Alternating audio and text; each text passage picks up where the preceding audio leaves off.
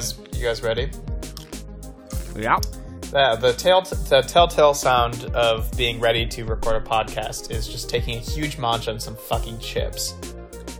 It's my last chip. I'm not going to be the first one talking. Who cares? I have Hello. Oh.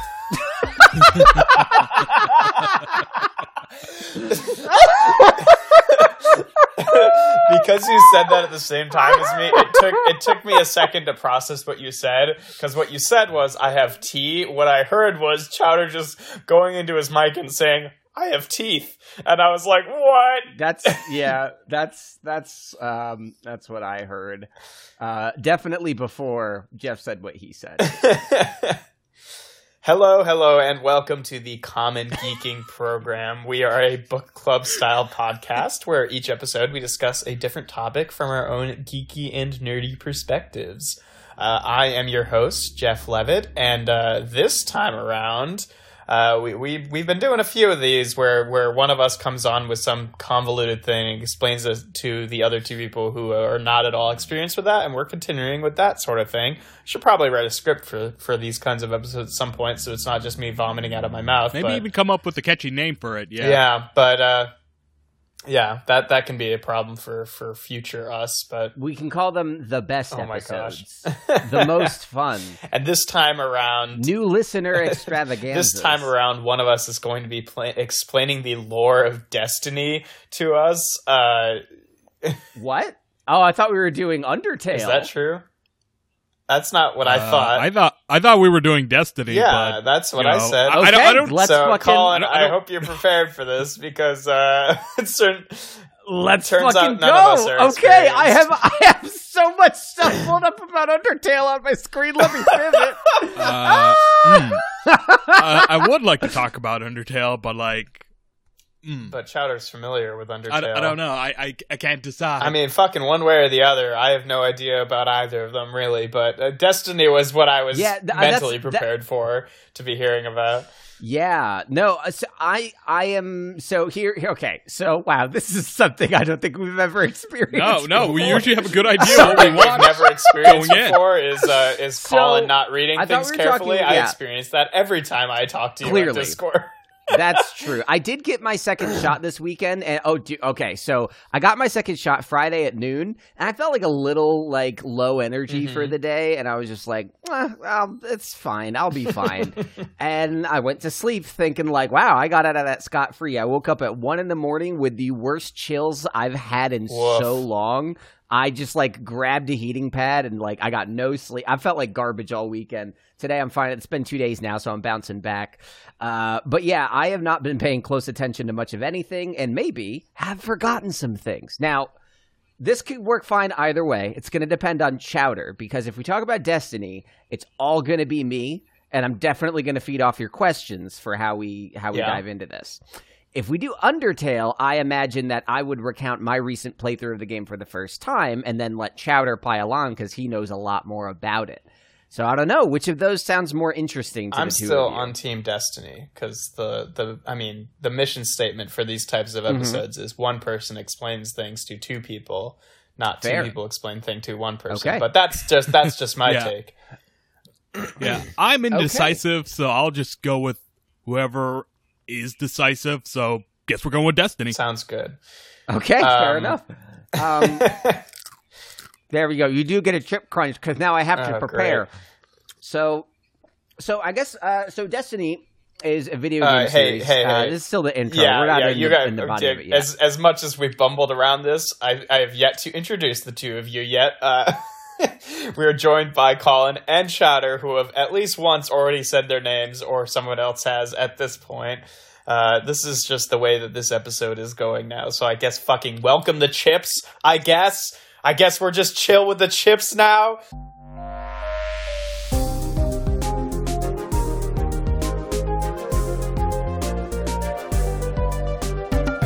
I'm not doing a lot. I just, I, I, it's a little anxiety here. Destiny is, uh, oh boy, if you thought Tenet didn't make sense, buckle up. But uh, yeah, so we're Um, gonna we're gonna ha- start yeah. by having Colin summarize uh, Destiny, and then we'll ask him the, our obligatory questions. you can't summarize Destiny. Well, you're gonna fucking I can try, my best to explain to you.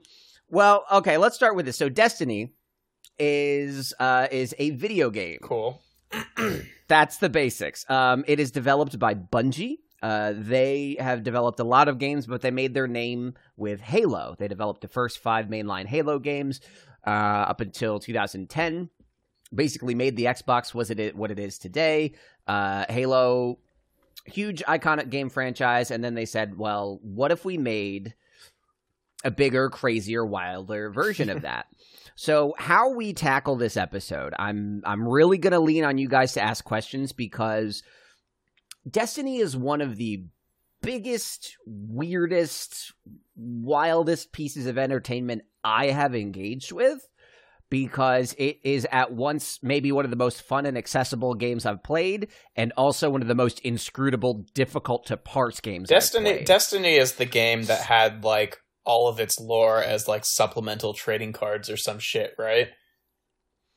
yeah, for a while. Yeah, it did for a while. So, uh, so I guess uh, how we want to discuss this. Would you guys kind of want to get an idea of what the overarching story is? Because that would be hard to summarize. Yeah, There's actually a four-hour video that will get you through the first. I mean, at least at least let me know what Um, the setting is, because basically the the information I'm going Sure. in with is Destiny is a video Mhm. game. Destiny is something that several of my pla- friends play quite frequently, and Destiny had Mhm. fucking lore cards that weren't actually in the game or some shit like that. That is about Yeah, all and the it's information vaguely that I have. sci-fi, science, fantasy Yeah. is Mhm. what I so pick up, and that's Yeah. about it.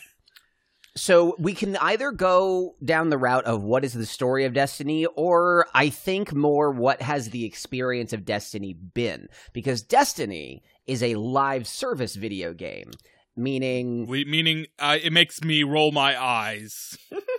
it, it is constantly online. There is new content in the form of, you know, scheduled expansions, kind of like your Worlds of Warcraft. Mhm. Um, I pluralized that in a way that was grammatically correct, but didn't respect what World of Warcraft is at all.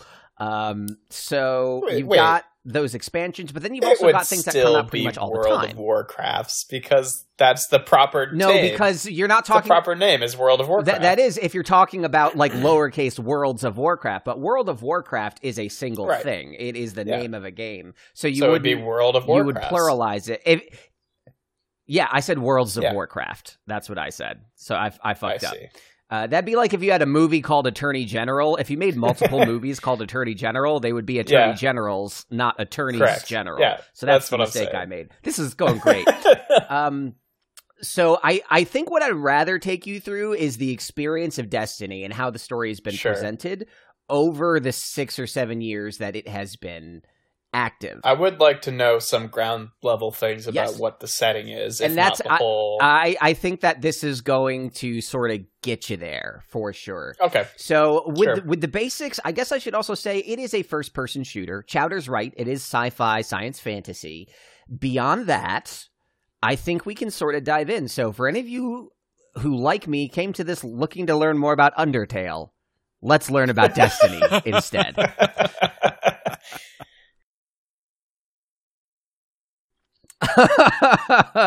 okay, okay. I'm glad we had that break. I have changed my pants after the horror of realizing I was leading this episode. So, uh, Destiny was launched in 2014 after a number of delays. We, uh, I, as a large fan of the Halo franchise, I've enjoyed it under Bungie. I've enjoyed it under 343 Industries. I was like, what could they possibly be doing next?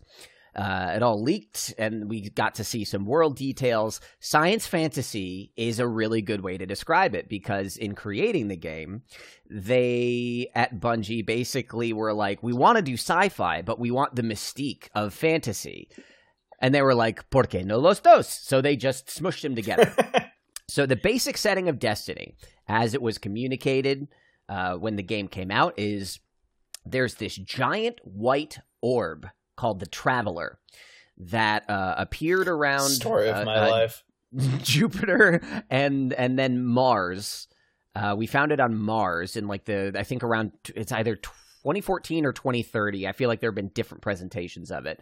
But basically, went there, we found it, and we found out that this thing was terraforming Mars. It was raining.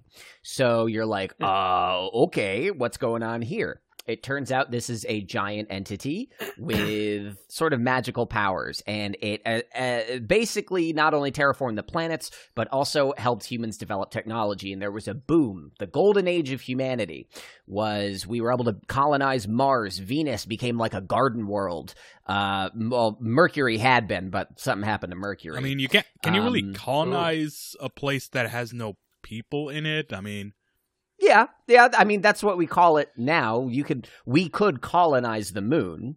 It wouldn't be taking it away from somebody. It's it's a version of colonization that isn't problematic yet. It will get there, but we got to give it a chance. So they managed to colonize these other planets, some of the moons, uh, and then suddenly this uh, these alien races, all serving something known as the darkness. Star Wars fans are going to love this one.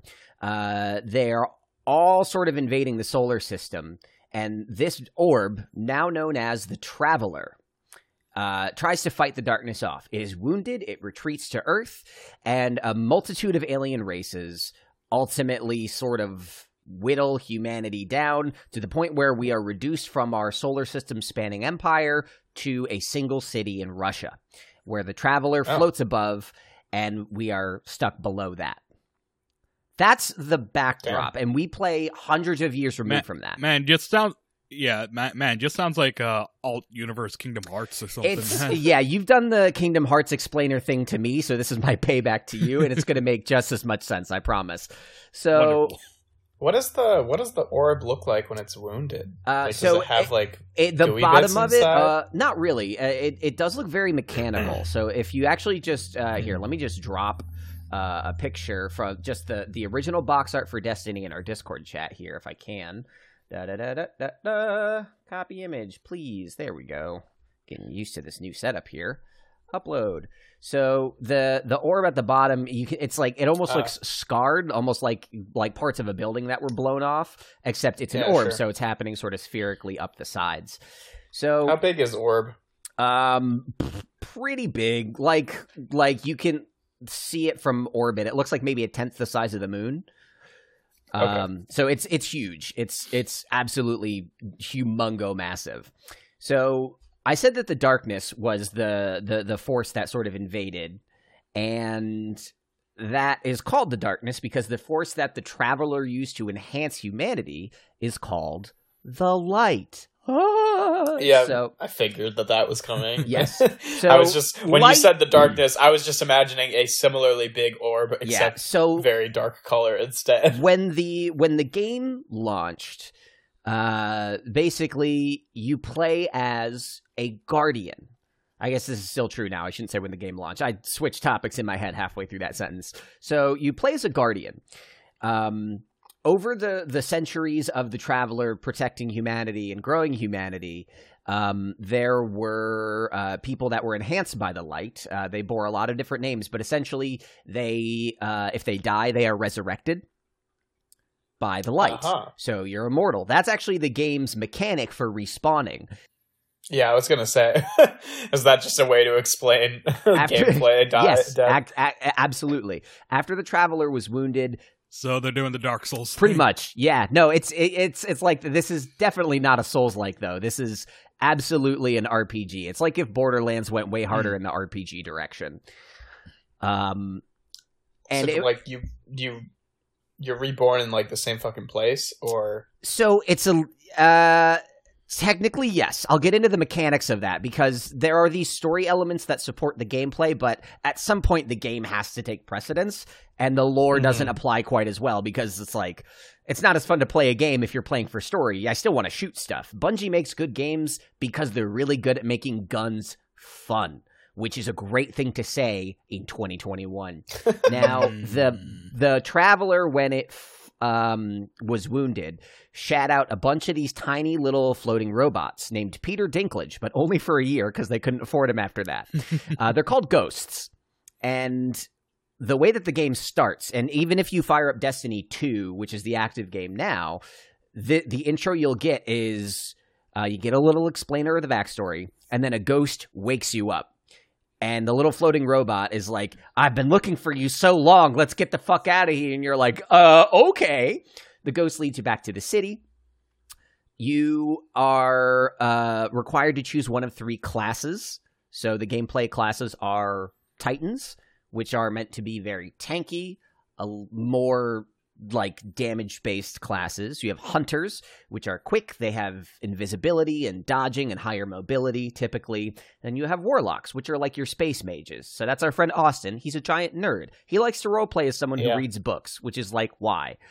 Um, so yeah, I mean, that's typical Austin. Is it, I mean, is it really role playing if that's what he is? But that's what I'm saying is this is life? this is space uh. fantasy. He gets to be a space wizard and he chooses to be one that's a fucking nerd. At least I pretend to be a cool guy. I know I'm not. That's why I pretend. That's just my thought. But yeah, but Austin's already cool, so he doesn't have to pretend to be cool. oh okay, I got it's the inverse. I'm not cool. I aspire to be Austin Hood. It's Uh, like it's like in uh in in Spy Kids 3D Game Over, how all of the the the three characters that they that Juni meets in the in the game world just they role play one character to the left, pretty much. Yeah. How the cool guy pretends to be smart, and the smart guy pretends to be strong, and the yeah, strong guy yeah, pretends to be cool. That's that's that's exactly my experience with Destiny. So this this is the foundation of the game. You have your class. You then are able to equip multiple subclasses. So when I use the term light, it is not just this, you know, philosophical thing. It's not just this uh, ideological thing. It's also just kind of the name for the space magic that you get to use. Yes, the guns are Mhm. very important, but you also have a series of abilities. Uh, initially, the abilities were limited to Void, which is purple, Solar, which is fiery and orange, and Arc, which everyone thought was ice, but it's electricity. Um, that so makes more sense. it sure does. Uh, took me a little while to get that straight. I didn't pay a lot of attention for the first year I played Destiny because when Destiny launched, you had your three classes, you had your subclasses, you had a story about trying to, to, to save the traveler, and it didn't make sense and was bad. It was it was not fun. It was gorgeous. Bungie made a gorgeous game. It felt so fun to shoot things, but there wasn't a lot to do. This was pretty early on in the mainstream nature of live service games, and they hadn't quite figured it out. And we see this a lot where people try to launch these games that are meant to be supported regularly, and they feel hollow because they've built all these systems. There's not always the content to support them. So, what could you do in Destiny? You could go to Earth, you go to the moon, you go to Venus, you go to Mars. so I was saying there's no like single player campaign. It can be played all single player uh, for the story missions. But let me tell you Right, this: but the story I- missions are things that are that were added later, right? No, the story missions were there, but just to sort of like catalog the experience for you, my experience with the game was I got to a point in the story where I was like, okay, this is starting to get good. Let me see where it goes next. And that was it. Right. Um, okay. So it was. It felt pretty threadbare. Uh, I think you mentioned like the lore being not accessible in the game. There, the only way to find backstory for the game, uh, which its its most famous line is, "I don't even have time to explain why I don't have time to explain." That's the kind of exposition you got the whole way through. Something you can tell a writer patted themselves on the back for because it would work in a movie. right. But when you have dozens of hours of gameplay strung on dialogue of that level of substance, it's inscrutable. You you can't Yeah. make sense of anything. There are four alien races you're fighting. You got the Fallen, which are aliens. You got the Vex, which are robots. You've got the Hive, which are like kind of evil, dark wizard bug people. And then you got the Cabal, which are big, beefy space rhinos. And you kind of don't get much more characterization than that. And, and it's just really, really weak story. So when Destiny launched, everyone was kind of like, is this what we've been waiting for? Is this Destiny? Are you serious? Is this our? and then you go to like play and then you this is our destiny is to suffer here and the the gameplay loop of live service games usually revolves around repeating materials and coming as someone who like who played halo where you have a story and you can beat that story and then you have multiplayer and you can play that it was weird to be presented with story missions where it's like I just have to play these over and over again Mhm. to get new stuff. Yeah, and I was bored. Yeah. And people were ready to write the game off until a couple weeks later they released the first raid, which was called Vault of Glass. Uh, that's actually coming back to Destiny 2 this month, so this is some good timing.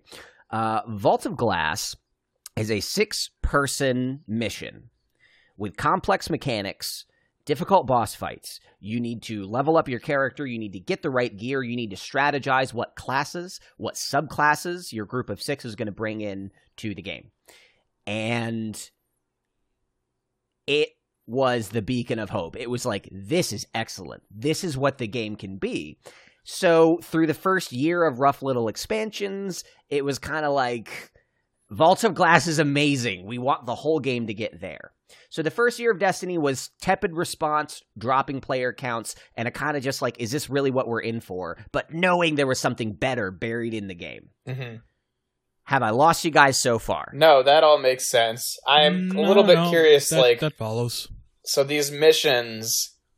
Mm-hmm. Uh, well, I'm curious about a couple things actually. Like, how much Yeah, actual?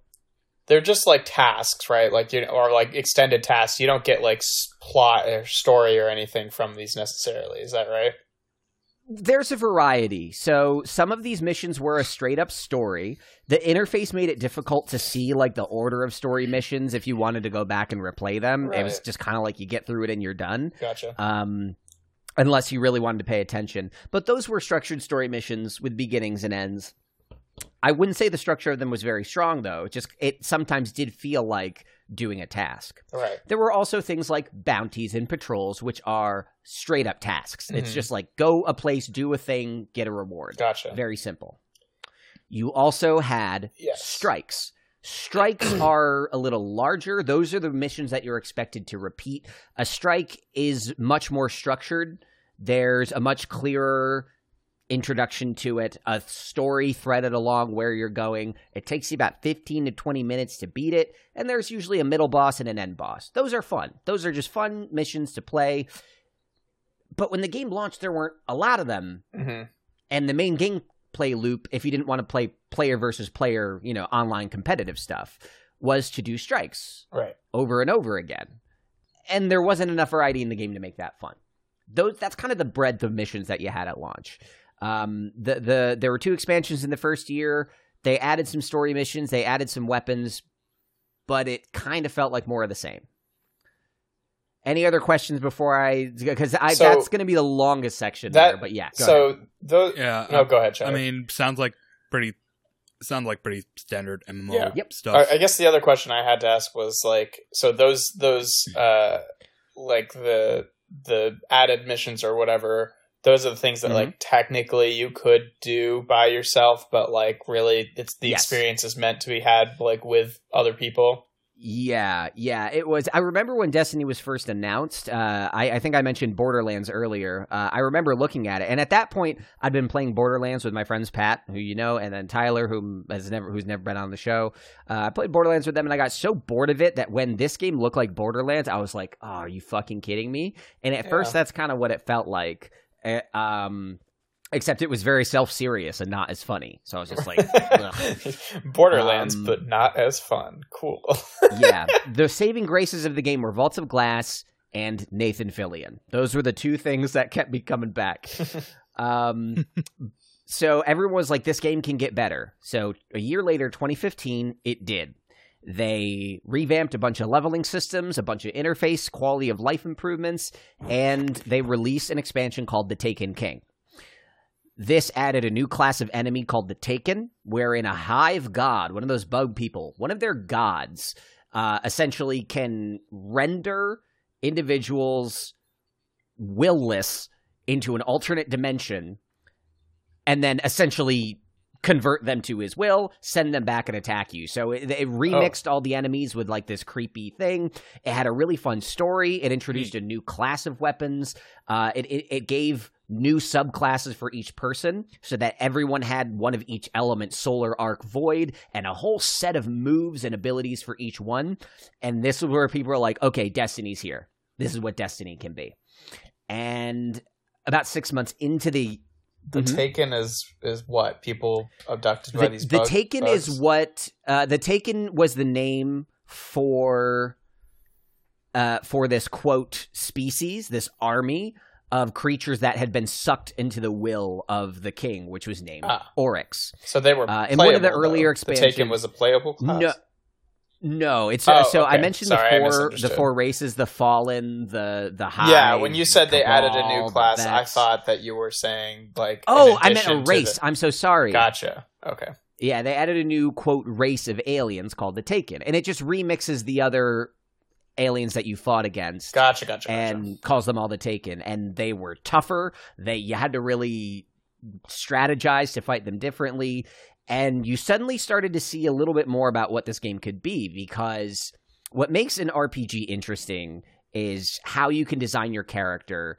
how you can build its mechanics to go up against the mechanics of the world. And Taken King was our first glimpse at like what happens when the game gets rebuilt to focus on here are your abilities, here are guns that do fancy things, and here's how you can mix them all together. Mhm. Um, and it just really felt a lot better. The story of the Hive trying to supplant the will of everything and use the darkness to take over everyone's minds and fighting the guy that did that is a fun story. Is very cool. And we got another raid called King's Fall where you beat the Taken King.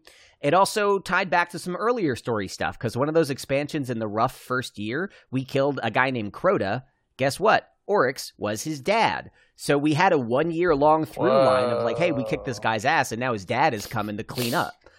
And it's just, it's where all the things started to come together, and we were like, okay, this is getting somewhere.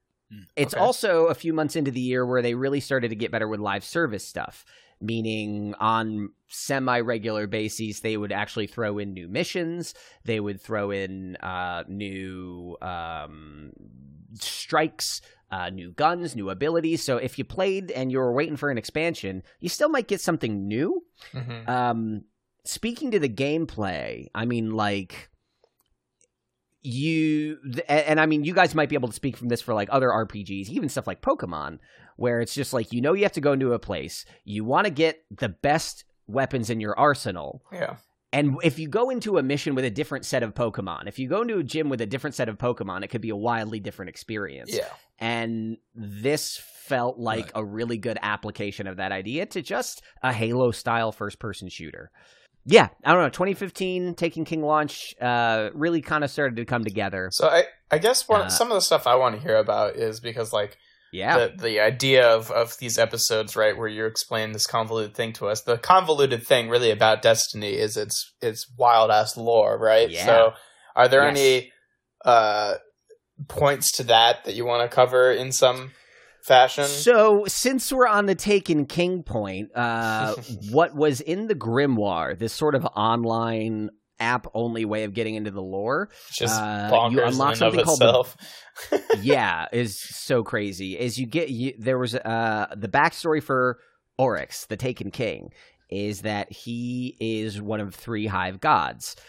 Now, the Same. books of sorrow, the sort of category in which they got all this stuff, um, which itself is filled with a bunch of references that like, hey, this is we only have one source for this information. Don't trust it, baby uh, what we have for the hive is that um, thousands, thousands, thousands, thousands of years ago, millions of years ago, I don't know, long ass time ago, the hive were uh, this bug species, and they are humanoid, but like their babies are larvae. They're gross. They got when you kill them, these little flaky things come off. They're bugs. Um, they were this weak species called the krill that lived for about nine years on a planet called Fundament, which is a gas giant, and they actually lived under the uh, the highest layers of the uh, of the gas giant. And the Fundament. That's such a Yep. terrible Yep. name. yep, sure is. Uh, so uh, uh, the the original names of these characters, uh, Ulrix. Uh, I don't remember their original names. Sorry, it's so it's so wild. But uh, Oryx has It, it, it's a lot of proper nouns. Ulrix yeah. was uh, a woman, uh, a woman Krill, uh, with sisters um, Xivu Arath and Savathun. And these are the three, that, these are not their original names, but uh, I believe that they found a ship floating on the on one of the oceans of Fundament.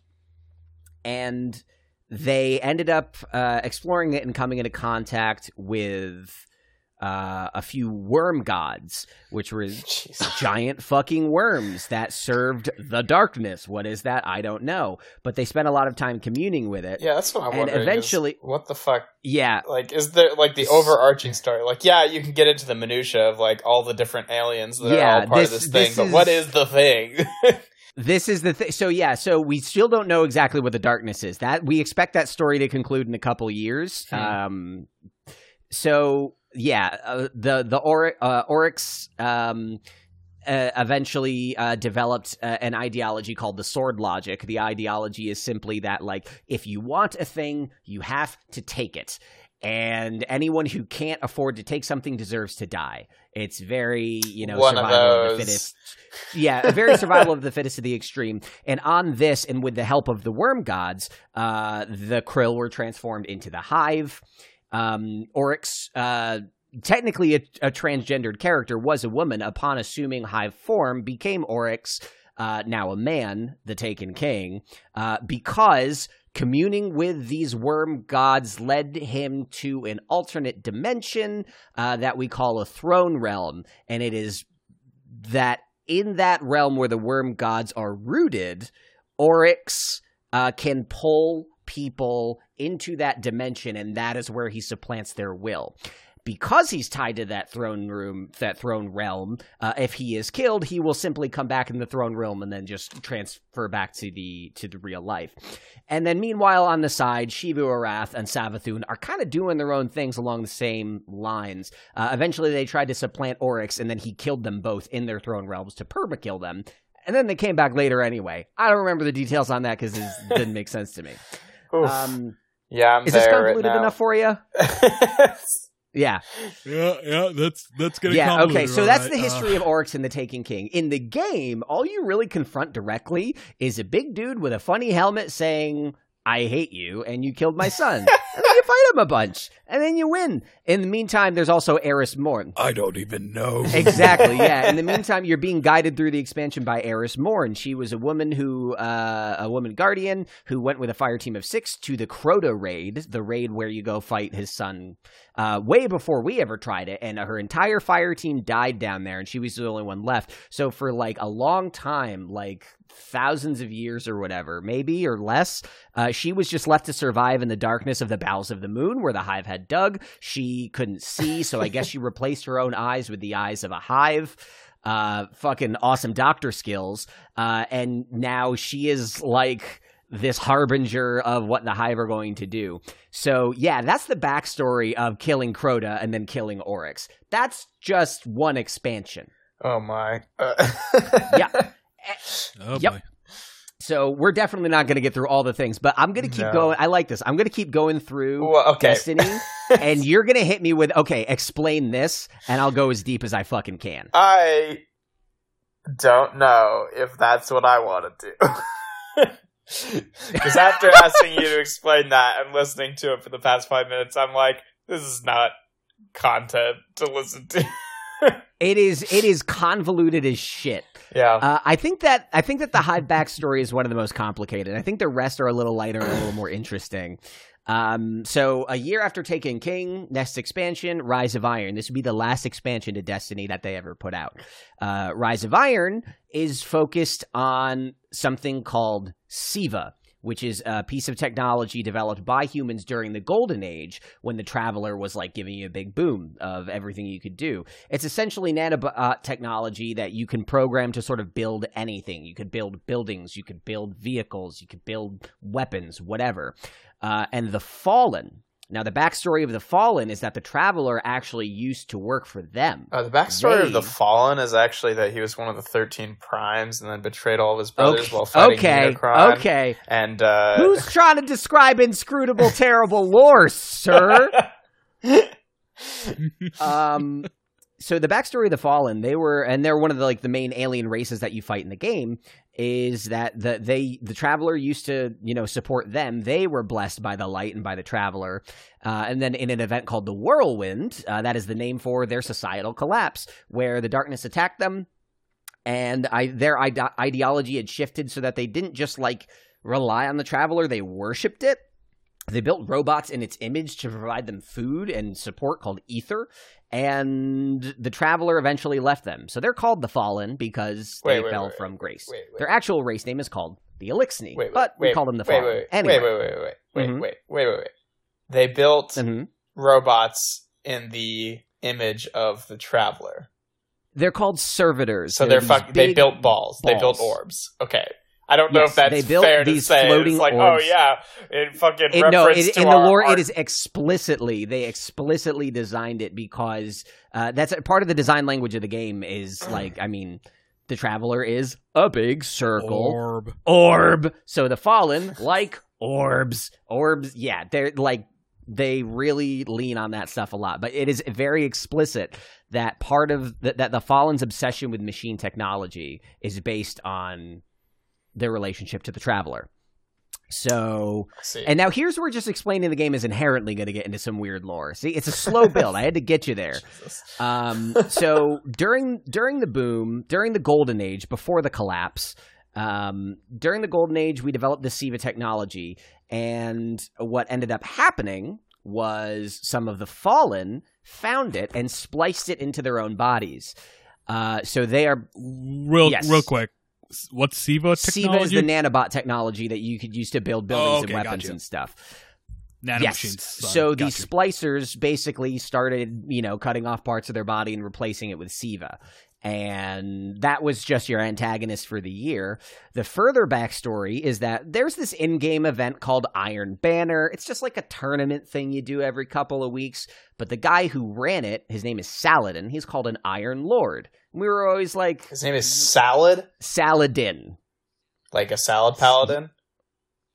Yes, exactly. Salad Paladin, if that's easier to remember. So Salad Paladin runs the Iron Banner, and for the first two years, we're kind of like, what the fuck is this guy's deal? Who gives a shit about him? He's got this big Iron Banner. Who cares? I mean, obviously, his deal is is is uh, clean eating and uh, the destruction of the meat industry. Yes. so that that or they just tried to make an Arabic name uh, by smashing together syllables. Yeah. Saladin. yeah, and they then they and they failed. It's kind of like how in Halo Reach they had the name George, but it spelled Jorge, but they Oh pronounced it George. God. It's a little weird. It's like my how all Yeah. the names in Game but of the Thrones. dude, but the you- dude was Hungarian, so I think they're just trying to project some like like, how all the yeah. all the names of Game of Thrones have to be fantasy things. So the ones, the people in the, in the who who just have normal names have to be spelled super fucking weird. Like Jamie is like yeah J I Y M E E or some nonsense like that. Yeah. like like you can criticize Tolkien for a bunch of things. At least there's serious internal logic to his naming and language schemes. Destiny has none of that. Destiny, something else I should fucking say about this series is that it has the wildest names for shit. Uh, there, my favorite, one of my favorite pieces of gear in the original Destiny was a cloak that was covered in duct tape, and it was just called unbelievably old cloak. Then you compare that to a gun called the Vex Mythoclast. You have weird, geeky, like hard programmer terms called Lord High Fixer. Uh, then guns called the palindrome, and it's the the, the the gamut of weapons is crazy. wait, I've, Just I've season, gotta know what the fucking palindrome does. The palindrome is a hand cannon, so it's a s- it's a, it's like a revolver. Sure. Um, does and it shoot is you at the same time that it shoots the enemy? nope, it's just the name of the gun. It's just a weird name. That's and so even if the even if the name doesn't thematically make sense, there's one called Red Death where the gun is red and you shoot people with it, and they die. and then you get more health. yeah, Yeah, that It's- one makes sense. And like, hey, that that makes plenty of sense. Um, and then you've got uh, what is it right now? The um, I guess falling guillotine makes sense because it's a sword that you spin around really fast. Um, then you've got But it's not uh huh. falling. You just wait, wait. If it's a falling guillotine, you would assume it's like a death from above. You would, thing, wouldn't you? Yeah, you would. You certainly would. If it's if it just spins around real Mhm. fast, wouldn't it be spinning You'd- guillotine? You'd think so. You or- sure would think so. A lot of the, the weapon name, the weapons each also have their own lore, which now, thank God, you can access in the game. So you got another sword called the Lament, where you're like, why would you call a giant chainsaw sword the Lament? And it Mhm. turns out it's because one of the characters you've known since the beginning of the first game is actually descended from the original person to create the robotic race of the Exos, and the oh. Lament oh. categorizes his story from losing his personality through these multiple evolutions of Exo to Exo wait, over 44 wait, iterations wait and thousands of years. fucking second. Then who named it yep. that? Uh, Bungie did. yeah, but who can, who in the lore named it that? Who was just like, oh, I've experienced like, yeah. did he name it that, or someone like, oh, I've experienced so this guy's we, journey of fucking lamenting losing his fucking humanity. Therefore, this gun, I'm gonna name the lament. What? Like who? Who? Is fucking dude's so like number one fan or actually, some shit like that? Question. Uh, no, this is a good well, question. no, he said it's a chainsaw. It sword, is a chainsaw right? sword. Um, I guess I don't know if the gear names are entirely diegetic. Some of them kind of have to be, such as the Helm of Saint 14, which is a helmet that belonged to Saint 14. Sure. But then, yeah, then I've also got, uh, you know, um, the, the two tailed fox, which is a rocket that shoots two rockets at once, each of a different color. That's clearly a Sonic the Hedgehog reference. So I don't know if anyone I mean, inside I Destiny guess. is playing Sonic the Hedgehog. Hold the fuck up. There are plenty examples of cultural things about two-tailed or multiple-tailed foxes other than Tails, the fucking fox from Sonic the Hedgehog. Yeah. Where do you fucking yeah, yeah, think I'm pretty sure Tails is just a reference to the kits- yeah. kitsune. Man. That's true, but the kitsune doesn't have two tails anyway. Doesn't it? Um, th- but they do have overt references to other things in the game. It's so expansive, I can't remember all of them. But yeah, the naming of gear sometimes feels diegetic and sometimes doesn't because I just I can't imagine uh, like the the name Lord High Fixer sticks in my brain. In in technology, Lord High Fixer is just kind of a colloquial term for somebody who really troubleshoots things to the extreme. Ooh, hey, you know what? It might, so like he's be, the person uh, in the uh, back of the store. We got you we have, got like, fucking fix uh, a bunch of shit. The Naruto also has a two-tailed fox. Mm-hmm. Oh, you're just googling two-tailed fox? Yeah, things? yeah. I mean, so far what I'm seeing mm. is the gun, uh, just a photoshopped image of a fox with two tails, uh, yeah. tails from that, and then the the thing from Naruto. Mm.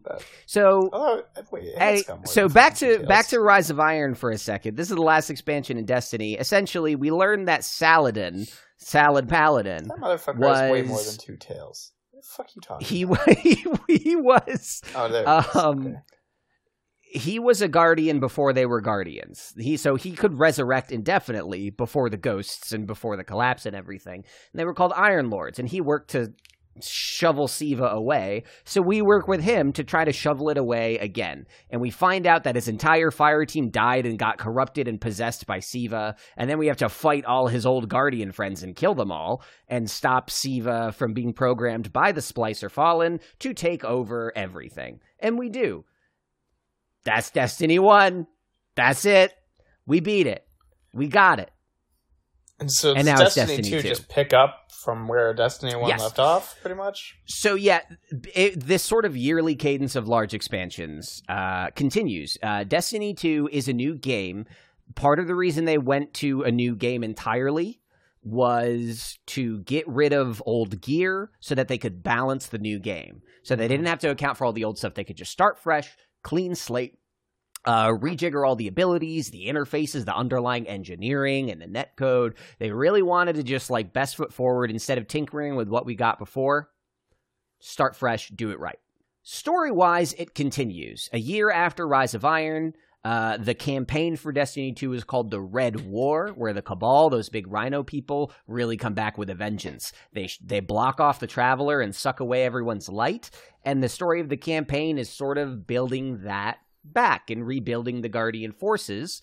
And the Traveler ultimately wakes up, comes out of its fucking injured stupor, and helps you kick the Cabal away. Sure, whatever. The game might as well happen. You also don't know what the fuck the Traveler like really is, right? Also, yeah. We still, yeah, we still kind of don't. All we know is that it's an agent of the light like that that's honestly as specific as it gets the stories that we're seeing now because i'm not going to have time to go through everything the stories that we're seeing now are explicitly addressing the darkness mm. um, in the most recent expansion beyond light very creative name like fundament um, we can use darkness abilities for the first time. So we had our light classes. Now we Switching have sides. dark classes. Yeah, the first one that we've got is called Stasis. It is actually an ice power, and a lot of people don't like it uh, because when you're playing multiplayer, it sucks when you just suddenly can't move. Bad Yep. feeling, just not fun. A little just like in real life. So when you when you say stasis, Go go ahead. yeah, go ahead, Chowder. yeah. So when you say uh, stasis is an ice Yes. power, it, do you mean that it it's like just ice power, or do you actually like put people into stasis? You, Kinda it's curious. it's it. It is themed 'Cause- to 'cause be you- like you have casting abilities for ice spells. You can create giant stasis crystals. You can I my character, I'm a hunter. I throw shurikens that when they hit people, it slows them down because it makes them all chilly, and and stuff like that. So it's technically not you know frozen water. But it behaves Same. with an ice theme. This this is part of why they Yeah. adopted the science fantasy was so that they could get this very classic fantasy style approach to magic, but still have it grounded in spaceships and guns and jumping. It's like how in uh, No, it's no, like that- how in Pokemon I how the actually- poison type is really just like purple magic, but yeah, basically, yeah. Honestly, yeah. Uh, although I actually do do kind of like that stasis is uh ice. Yeah. Like I actually have like I I an idea for this story, and there's this one character whose power is like manipulating Mhm. heat, and you know, like an evolution of that ability they eventually get is like sort of freezing things in Mhm. stasis because how their ability works is just they're uh actually like controlling the molecules of something Yeah. and like yeah causing it to vibrate more or vibrate less and Yeah, know. and it's Cool like, and that's like the that. depth of thought that all that goes into all this stuff. But on the front end, it still has to be like a fun shooter to play. So it's it's a Oh, weird absolutely. tightrope to walk. what ended up happening though, uh, skipping back from Beyond Light to original Destiny 2, is that by by giving it that clean slate, uh, this is also when Bungie was uh, working with Activision, the publishers of Call of Duty, to make this game. So they weren't allowed to call it an MMO. And Activision was like, hey, a lot of people like Destiny. But if you guys couldn't get from the descriptions I've given you so far, a lot of people think it's fucking weird. so we're going to make this game easier to get into. And by doing that, they made guns a little less interesting. They made customizing your character Hmm. a little less flexible. Missions didn't have as many things to get you. So when Destiny 2 first hit, it wasn't like Destiny 1 where people were like, this sucks. They were like, this, is gr- this is great for a week. And then they were like, oh, this is And empty. got and then they got bored. yeah So much like Destiny 1, Destiny 2 yeah had a like rough first year. yeah no MMOs live and die by their customizability No, for sure. And it's uh it was pretty weak by the time the next expansion uh, rolled out, which was called Forsaken. Forsaken ended up being very much the Taken King of Destiny 2. It reintroduced a lot of that customization, the random perk settings on guns, so that if you you could like really experiment with different versions of the same gun to see which felt the best. Um, it's when they killed off Nathan Fillion's character because Nathan Fillion got a network TV show, and much like Peter Dinklage, they couldn't keep him on anymore.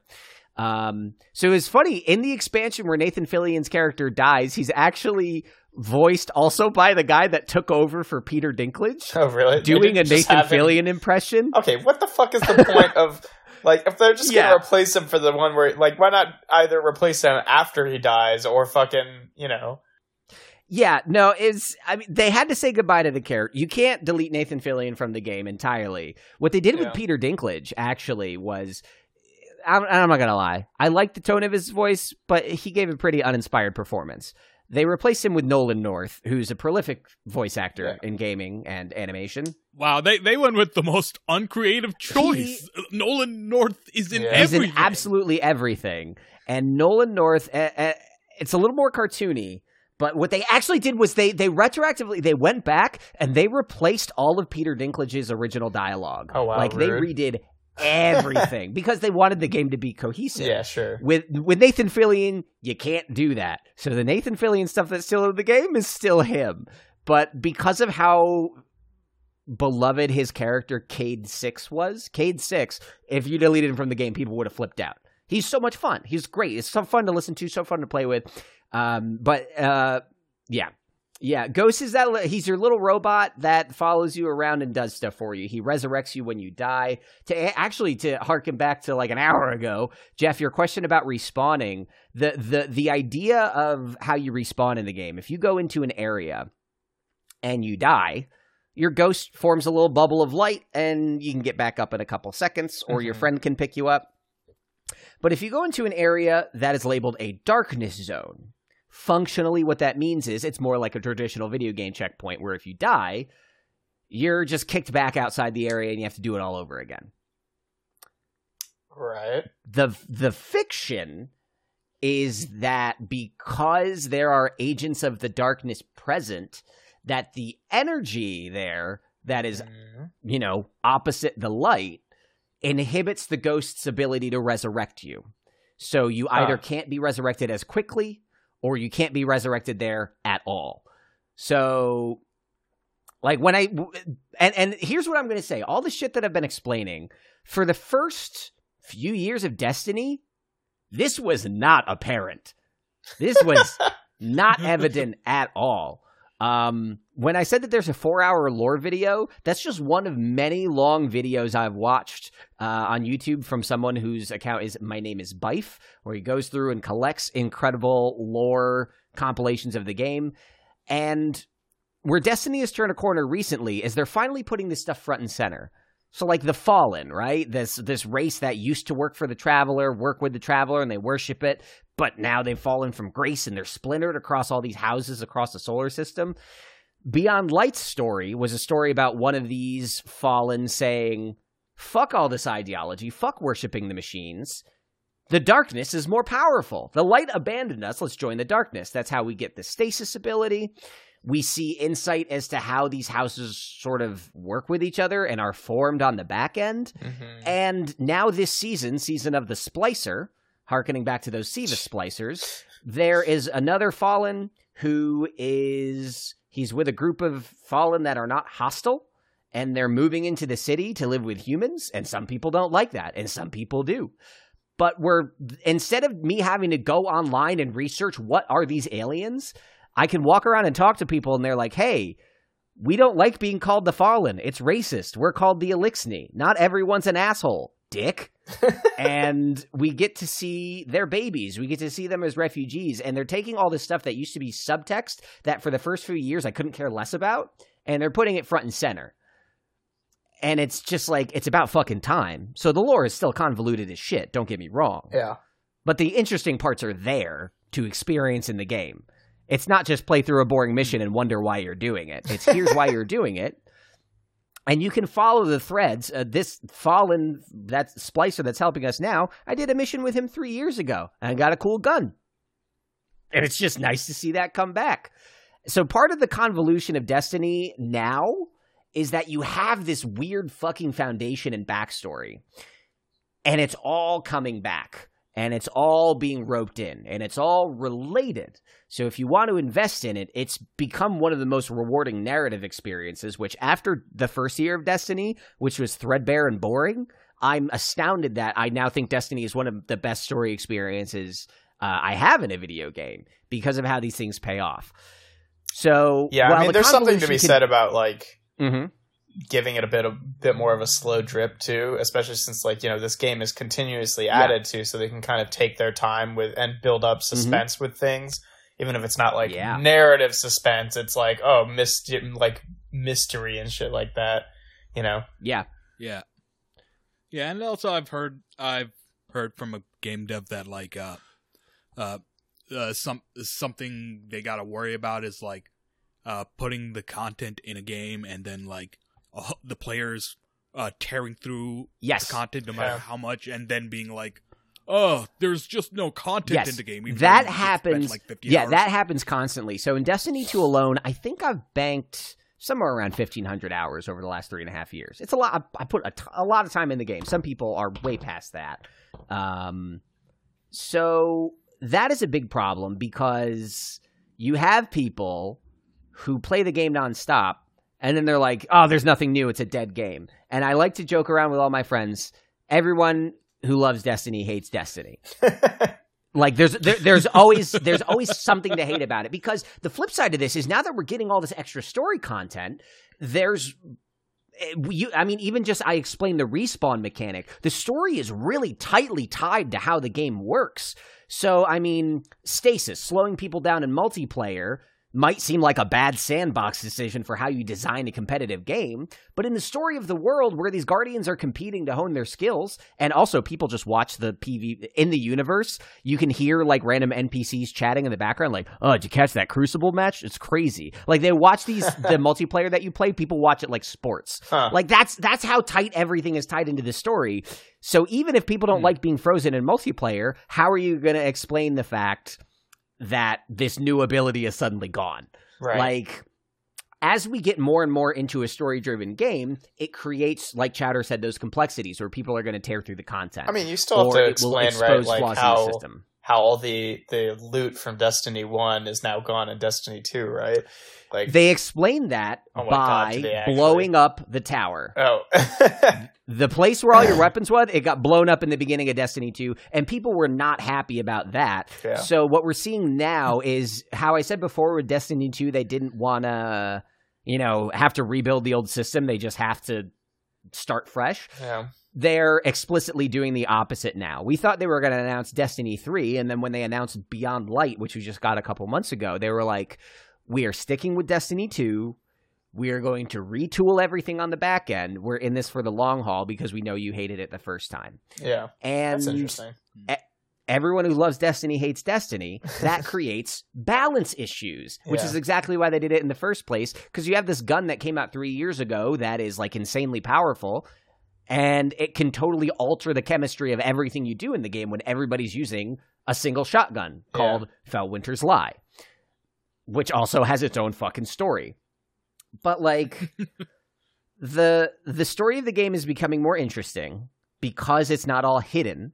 Mhm. They're leaning on, uh, and the thing is, I've always thought the lore of Destiny could have been a strength that was unharnessed, and now it's finally there. Right. And the convolution goes a million layers deeper than I've gotten. I've even been talking about the Awoken, which is a race of humans that, in trying to escape to? the collapse, got sucked into a black hole and spent 1.2, oh no, 12 billion years in an alternate dimension, immortal, evolved into a new race, and then came back out the black hole, and now they just kind of hang out with us. Fine Cool. that's okay.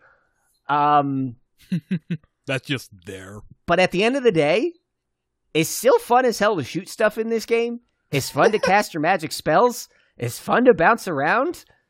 It's fun to listen to the people talk. And it's really, really fun, most importantly, to play with your friends. So Destiny's convoluted as fuck. Yeah.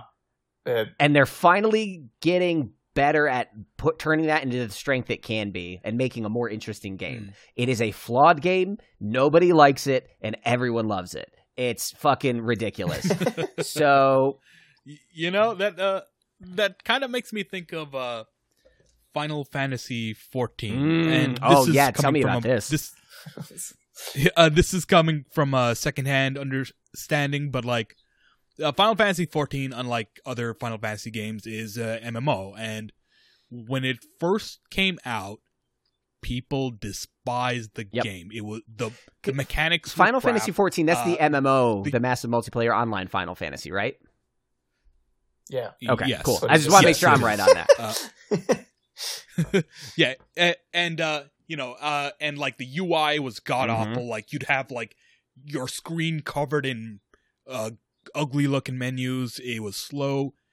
Uh, the story made no sense, and like when it first came out, people hated it. Uh, like it got so bad that like all the devs like got on stage and uh publicly Jesus. apologized It's not what you want. yeah, it, it was that they opted to stick with it and like makes make like expansions and improvements Mhm. that made the game better. And over time, people were like, "Hey, this is coming together kind of nice." And uh, the game could never really overcome Yeah. that uh, initial impression. So what they opted to do was create uh, Final Fantasy XIV: A Realm Reborn, which is basically a complete overhaul of the original game to the point where it's just a new game altogether, and it even like affected the story of the original 14 in that like there was a grand finale event where like Ragn- ba- Ragnarok was coming down and like e- all the players could experience it because like you could just walk out the door, look in the sky, and see a giant fucking meteor Yep. and stuff, and which eventually led to like uh all the players being able in the original game being able to fight fight God and uh, resulting in a universe reset and uh, bringing us to Realm Reborn. Cut to today, Final Fantasy Realm 14, A Realm Reborn is beloved. Like like the fans of that game are like religiously in love Yep. with that. It's a meme to like uh ha- have people like uh go into a long rant about how amazing Final Fantasy 14 is and why you should uh, join join in and how like the first 40 levels are free and what have you and like every like from what I'm seeing of other people it is an amazing game so amazing in fact that like I'm like thinking to myself maybe I should try that Yep. game out and keep in mind I don't like MMOs I don't like Yeah. MMOs Yeah, and but like I'm like hmm, maybe I yeah, should try and that's that. the thing. MMOs generally are not my th- like. I'm a huge Elder Scrolls fan. I've played the shit out of Morrowind, Oblivion, Skyrim. Uh, Elder Scrolls Online doesn't do it for me. Even though it's gorgeous, I love the Yeah. environments, I love the story, but I don't find the game itself engaging. Um, but Destiny, if you put aside the story, if you put aside everything, it is fun to play. Like Yeah. physically, Bungie knows how to make a game that's fun to play. And I think what you're saying with Final Fantasy 14 is just like you need that hook. You need something that's going to suck you in, and it's hard to get over, you know, a community screaming "Bungie, we hate you, give us more." Um, but like, yeah, I'm also not really an MMO guy, but I'm really glad I picked up Destiny. So it's, I mean, part of me is glad I picked up Destiny. It's been rough sometimes, my guys. I don't know. It's it can be really really tricky.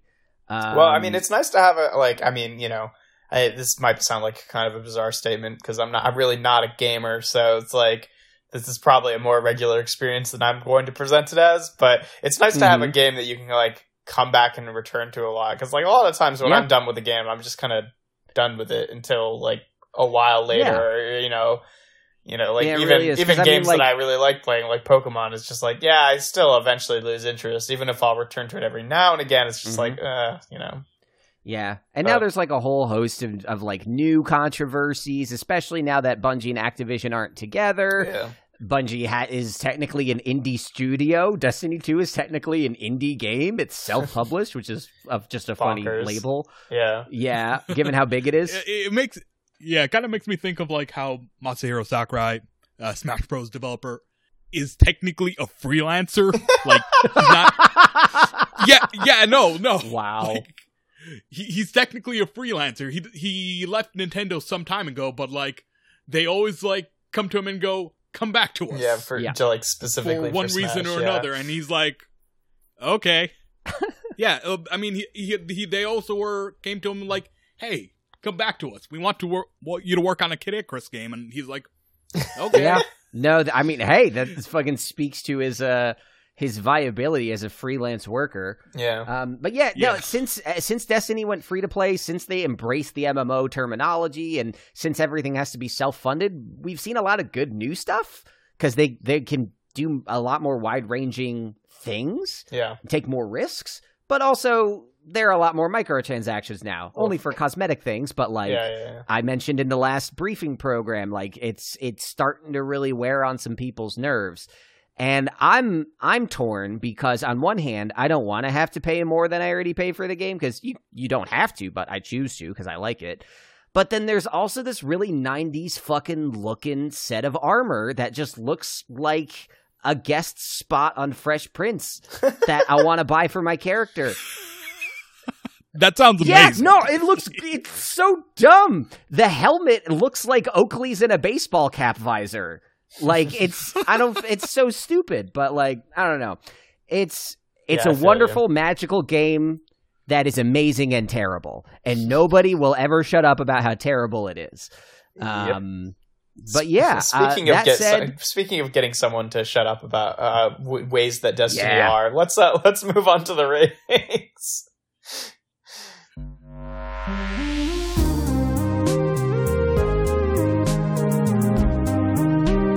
So, I mean, how do you want to do this? I mean, at this point, I, I mean, I've said my piece on the game. It's amazing. There's just a lot to it.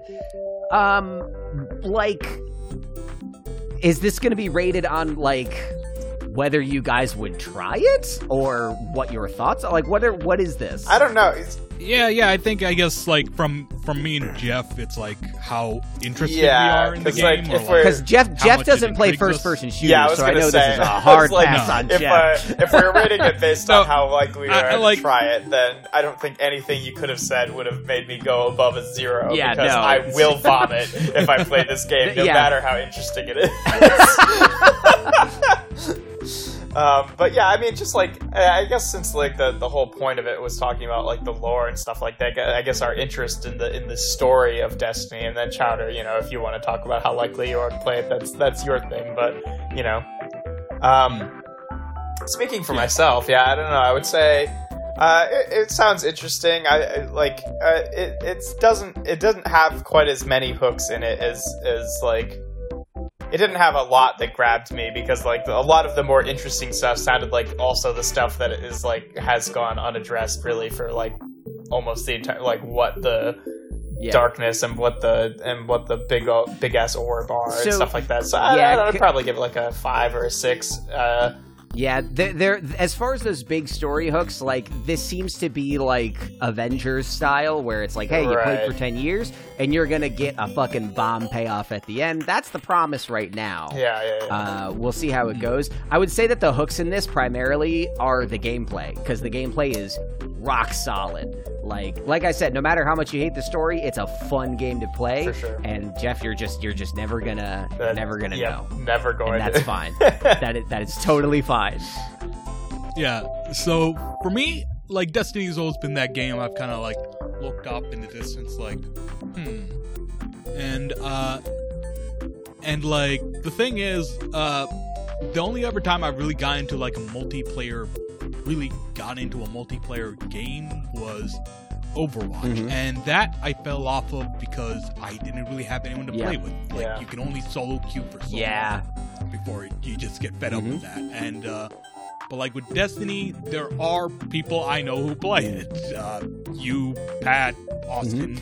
So like between that and like the fact that I do like convoluted lore, uh shit, I I might give it a shot. At here's some what. I'll, here's It- it yeah here's what. I'll say. Uh, it is free to play. There's no limit on it. There's just content you have to pay for if you want it. Uh, crossplay uh, between platforms is coming out this summer, I think. So if you want Chowder, you, me, Pat, some other folks who play with, some of whom you might know. If you do want to try it out, it's a free download. You'll play that mission where you wake up in the middle of nowhere, and there are some ethical things I didn't get into here that I have questions about in terms of the story. But yeah, you could try it out with us and see if it if the lore is as fun to experience uh, as I have failed to make it out to be. Yeah, you, you know what? I'll take I'll take you up on Fuck that. Uh, I give it a seven. Good yeah, stuff. it's it's All uh it's it's wild. Yeah, some something else I want to say. Like I said, the the game starts off now like you get woken up by the ghost. I've been looking for you for so long, but there are explicit story things that say that this when you wake up, you don't have memories of your previous life. You're just resurrected by the ghost, and then you're basically in it. And I'm just like, that seems a little morally fucked up so they're just like fucking. because you're essentially just using someone's body yeah. As it's like you're not a puppet. You you're a person. So then, with- why do you remember the next several times you die? Or the implication is you it. Yeah. You Well, I think it's because it's like it's the first time the light resurrects you. Oh, I see. like I guess generates a new mind. But basically, spoilers alert: the character that killed Nathan Fillion's character was from the original Destiny. He came back. He killed Nathan Fillion, and then he and then he died. And now he's a guardian and has no Ah. memory of killing Nathan Ah. Fillion. So we're told to like give him a wide berth and like let let him enjoy his new life because he's a different person. I'm like, Huh. what are the ethics of farming people's dead bodies to put new personalities in them? Because I Yeah. don't know if they're ever gonna address that one, but I have questions. Yeah, that is that is questionable. yeah. Oh gosh. Verily. Uh, but yeah, wow. I, di- I really don't even feel like I said anything about this game. There's so much more to it. Uh, uh, honestly, uh, a lot of it went in one year Yeah. and Yeah. out the other. So oh, oh gosh. It's uh, it's yeah, it's fun. I'm gonna play some later today. I'm gonna play a game mode that everyone cries is broken, but I'm gonna play it anyway. Proud of you. Oh well. oh, also, also, fucking Jeff, the Yeah. guy who plays. Uh, have you watched season three of Star Trek Discovery? Yeah. The one in the future? Yeah. Yes. Do you remember the the the admiral, the guy that was uh, he was in Vance? fucking yeah, Admiral Vance. Yeah. He plays a character in Destiny and has been since before he was on Star Trek. And it's so fucked because I like Vance so much in Star Trek that this guy's talking to me and all I can hear is Vance. it's fun, but it like it it's really dissonant because his character in Star Trek is less of an asshole than in Destiny. So anyway, that's all. That's funny. That's that's it. sort I, of I like was going nowhere with that. fucking this is like only tangentially related, but it was on my mind from when you were talking about voice acting stuff earlier. But like, fucking uh, Frank Welker, who is the actor who plays a, a bunch of Mhm. different characters, including but not limited to Megatron and Scooby Doo and Yep. like every animal ever. Right? It's just like he plays so many voices, but then when you actually hear him like talk in his own voice, it's just unavoidably Fred from Scooby Doo, and it, it's so it Yeah. messes me up so much every time had I, that hear same problem with Seth like, Mac- oh wow, Seth that was just the one voice that you just didn't do anything for. That's how I felt with Seth MacFarlane when I was like, "Oh shit, it's Brian from Family Guy. What Right. the fuck?" yeah, exactly. Oh god. But anyway, But yeah. that uh, on that uh, questionably relevant note, I think that's going to be a good place for us to wrap it up today. Uh, thank you for listening to the Common Geeking Program. Again, I've been your host, Jeff Levitt. Uh, you can find me. I've got a YouTube channel where I do toy reviews. Uh, if that's your thing, that's called Alchemist Prime Reviews. I also have an Instagram that I once upon a time uploaded art stuff to, like before the fucking pandemic, and that's things I wish existed. And there's a dot between each word. Uh, one day, one day, I'll, I'll upload more things to that. But uh, and again, I've been joined by Colin and Chowder. Do either of you have things you want to toss out there? Uh, yeah. Uh, go ahead, Chatter. Yeah. Uh, okay. So you can find me on Twitter, and uh, here here is uh, an important change about my Twitter. Uh, I changed the uh, ha- my handle from Taimul Chaudhry. Well, it wasn't actually originally Taimul Chaudhry. My name was too long, so it was like Chowder. Yeah. It, yeah, be- and it cut off before the Y. So I've changed that so that now it is Taimul Chowder. Taimul underscore Uh-huh. Chowder. Okay. There you go. Because Seems easier. uh, it's it, it, it's a little it's a little more on brand. It's uh, easier to spell, so I can just tell people, and uh, they'll probably be able to get there. I guess my first name would uh might be a hindrance, but whatever. Uh, it is my Twitter handle is now at Taimul Chowder. Nice. Uh, I usually plug all the other podcasts, but uh, I need some more people to do the Vault of Glass raid when it uh, gets put Oh back into God. Destiny later this month. So if anybody's playing on Xbox, So you can find Colin on Destiny.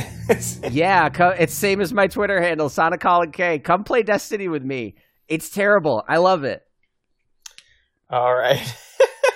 and uh, our our next episode of the podcast is going to be our next briefing program, which will air on the first of June, and then our next regular. Uh, no, not the first of June. The first Friday in June. Sorry, the fourth of June. Uh, and our, our next regular Common Geeking program episode will be on the third Friday in June. The third Friday in June, where my voice doesn't crack, which is the 18th. Uh, so yeah, be be sure to look forward to that. Anyway, thank you all for listening and subscribing and sharing and everything that you do, and we will talk to you next time. And I really hope that, like me, you have a greater understanding of Undertale. Ciao.